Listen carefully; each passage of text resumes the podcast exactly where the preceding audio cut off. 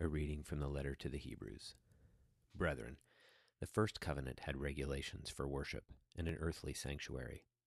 For a tent was prepared, the outer one, in which were the lampstand and the table and the bread of the presence. It is called the holy place.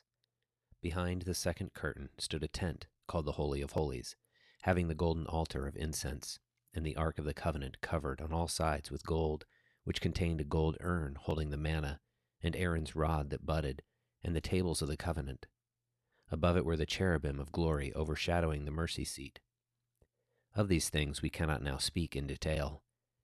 These preparations having thus been made, the priests go continually into the outer tent, performing their ritual duties.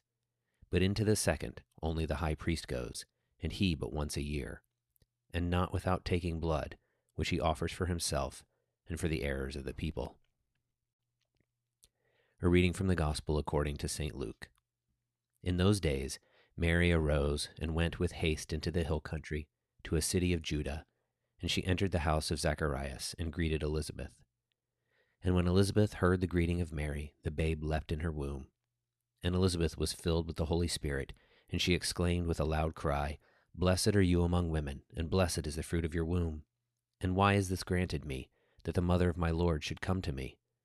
For behold, when the voice of your greeting came to my ears, the babe in my womb leapt for joy. And blessed is she who believed that there would be a fulfillment of what was spoken to her from the Lord. And Mary said, My soul magnifies the Lord, and my spirit rejoices in God my Saviour, for he has regarded the low estate of his handmaiden. For behold, henceforth all generations will call me blessed. For he who is mighty has done great things for me, and holy is his name and Mary remained with her about three months and returned to her home.